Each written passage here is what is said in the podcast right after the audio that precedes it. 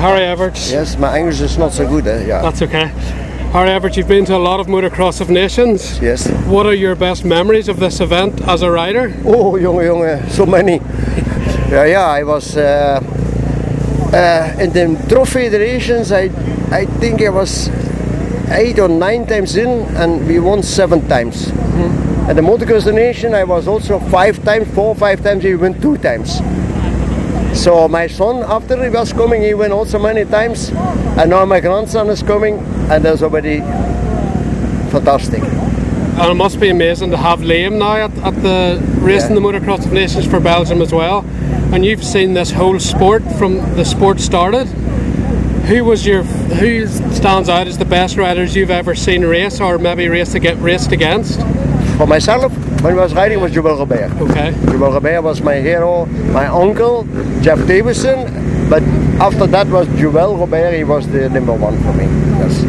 And he looked a very natural talent, even the old videos I've seen, he's just very natural and stylish on the bike, even though it was the older style bikes. Ooh. What did he do so well, Joël Robert? Joël in that time? Yeah. yeah he, he was a native talent, he had yeah. everything for himself, so, I, I, I, and he picked me up. He, uh, he picked me up, he made a bike, uh, puts Dallas man, Joël Robert, met an English uh, person, he made the frame, and then he sent me over to the U S. In nineteen seventy, I won seven point eight race, and after that I go to Puk. Very good. So they make my world championship, and then after I go to Suzuki, I do three times more, it was one time three, four, and uh, yeah, that was a little bit my life on the motocross. And did Robert inspire you?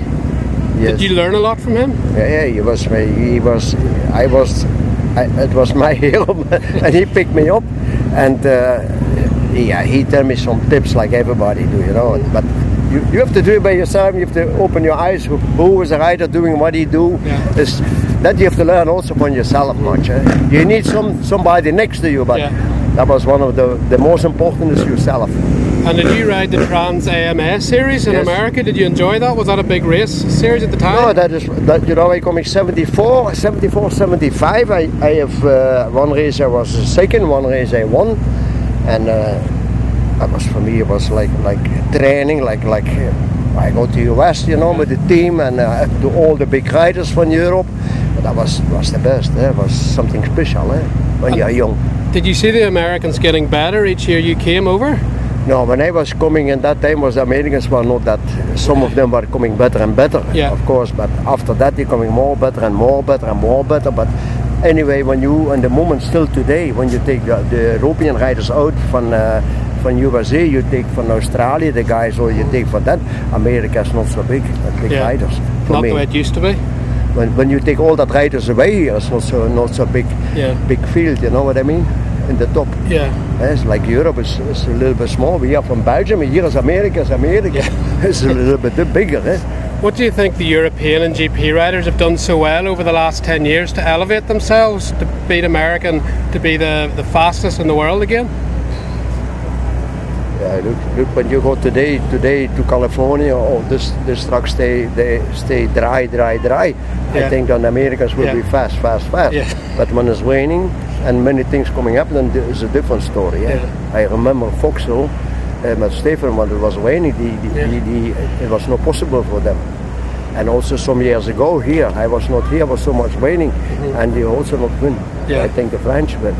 That is a problem from, not a problem from U S, but they don't like that so much. Mm-hmm. You won four world titles. Yeah. Did you ever think Stefan would win ten? Was that ever a goal you had? I know you worked really no. closely with him, but to see your son win ten world titles, that must be pretty amazing. No, that you never think before. You want to be that your son coming, uh, that he win the first Grand Prix, of course. That you want, that's already a, yeah. a, a winning thing, the first one. Then he coming like one more Grand Prix, winning one more, you're coming world champion. Then you think, oh good, one more, one more. He he passed me. Wow, it was more better, you know. Mm-hmm. I want to he do twenty time world champion. Then and the end it was was one hundred fifty Grand Prix winning. Then he win the. The three races in one day, and then he win one on the Grand Prix, win one on the one, he coming ten times a champion. So that is already something yeah. special. His his riding style in America, and more riders are starting to stand up now on the balls of their feet, but Stefan was doing that from he was a teenager in the nineties. Yes. Did you coach him to do that? Because his technique and balance was always perfect, and that's probably why he was able to win ten titles. No, he did it by himself. I, okay. It was like I was always standing up because of my polio. Eh? I was okay. born with polio, yeah. and uh, I, I not want to use my leg. This is why I was standing so much up on the bike. When, mm-hmm. when we have a mud race, I was, I was already happy that it was mud because I always stand up. Okay. And then Stefan coming, and he do it by himself. So I okay. never, never teach him to stand up. Mm-hmm. Okay, when Liam was, uh, uh, starts the first time on the bike, then he say, Stefan, hey, put him already direct a good position on the bike, you yeah. know, yeah. just to, because he was so easy riding, Stefan, yeah. and Liam, uh, Liam, he do the same at the moment. Yeah. He's the same, like Papa. And just on Liam, his progression in the last two years has been like that. Yes. He's now got a factory ride next year. Yes. You must be really excited to see how his progression has been and how fast he is at the minute. At the moment, yeah, when I see uh, the days before when we were here, he was training, he was really good, and uh, he have to be, he have to be coming more better. But I mm. think he will be more better. He's not complete at the moment. He need to be a, yeah. some more technique, some place more. I think he need to be more strong himself, okay. and on the technique coming by himself. And do you think he'll feel more pressure in the Red Bull K T M next year, or because he's lame and he's grown up with pressure, no. he'll be fine? The thing next year, you you know, when you have a factory rider, you will be the bike will be more more more like you are riding. You know what I mean? You, yeah. When you're riding, for example, much bottom power or another guy riding it up, you will get the bike a little bit more to you. When you're next to not in a real factory, they have a little bit different. But that is not a problem. That yeah. is not a real problem. You have to be slowly going up like you do now and not go over the limit, okay. and that's the most important. If you lined up all the greatest riders that you've seen, from Joël Robert to Stefan, maybe yourself, Ricky Carmichael, James Stewart, Carulli, Herlings, yes. all these top guys, maybe, who do you think would win in a race or a championship? Who's the, the best of the best in your eyes from all the, the entire What I see before, till now, yeah, of course it's my son, because it's my son, okay. yeah. also my son, but he was, he was a special good rider. Yeah. When you have ten times world champion, you win yeah. one oh one Grand Prix. You know, he stopped when he was yeah. a world champion, and not forget. Yeah. And, and uh, met the Libation when I see the Motocross of the Nations. He, he, he wants to stop and said, I say, why you stop? Yeah. He can be one time more. Yeah. Or win more, one hundred percent, but he stopped like a real world champion. He, yeah. he always talked about you were hard on him because you saw his talent. Yeah. Was that difficult for you? No, it had nothing to do with talent. Okay. No, not one hundred percent not to do with talent. Was it the mind then you no, were working on? It's a little bit like, uh, you know, when I was was uh, start riding, we have nothing at home. Okay? okay. And I have to do everything by myself with some help from other people. And uh, you know, I was born with polio, mm-hmm. uh, and that people make jokes for me when I was in the school because I was very bad leg have, and everything with my my, my, my grandfather, my, my uncle, my family. We, I want to be a champion. And I get everything with my fingers, you know, myself. And I want to do, when Stefan coming here, it was more easier, but I know I want that he have to do it like we have to okay. do it. And that was the talent. That was not the talent. That was, Great. he have the talent for himself yeah. at the moment. But to make him hard, that's a different okay. thing. You can have talent and you can be nothing. Mm-hmm. You know, you know what yeah. I mean? You can be yeah. the best rider here, and, and you're not training, you will be never a champion. Yeah. Or you can have, some people say, yeah, give me a factory bike, it will be champion. No, mm-hmm. first you have to be ready for that. Mm-hmm. That is the difference for me.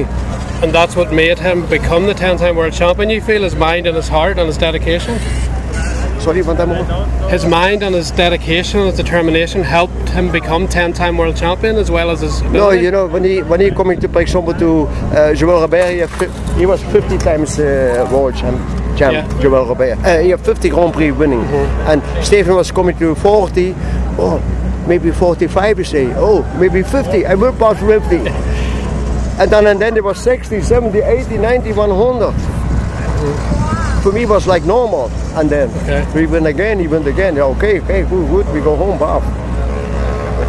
The young generation, Chad Lawrence rides quite like Stefan on the pegs. I know Chad when he was coming to Belgium, I know him. I see yeah. the first time when I see Chad riding with a brother, I go direct to watch him and normal and say, wow, that will be a new one, same like Prado. Yeah, Prado's another the same, because I, I, I, uh, I, he coming to my school when he was twelve Did years I? old. Okay. And I phoned direct to K T M, because I work for K T M. It's like, this guy we need. This guy we need, and we did, we take direct uh, Prado. There's Prado here today. There's the same guy.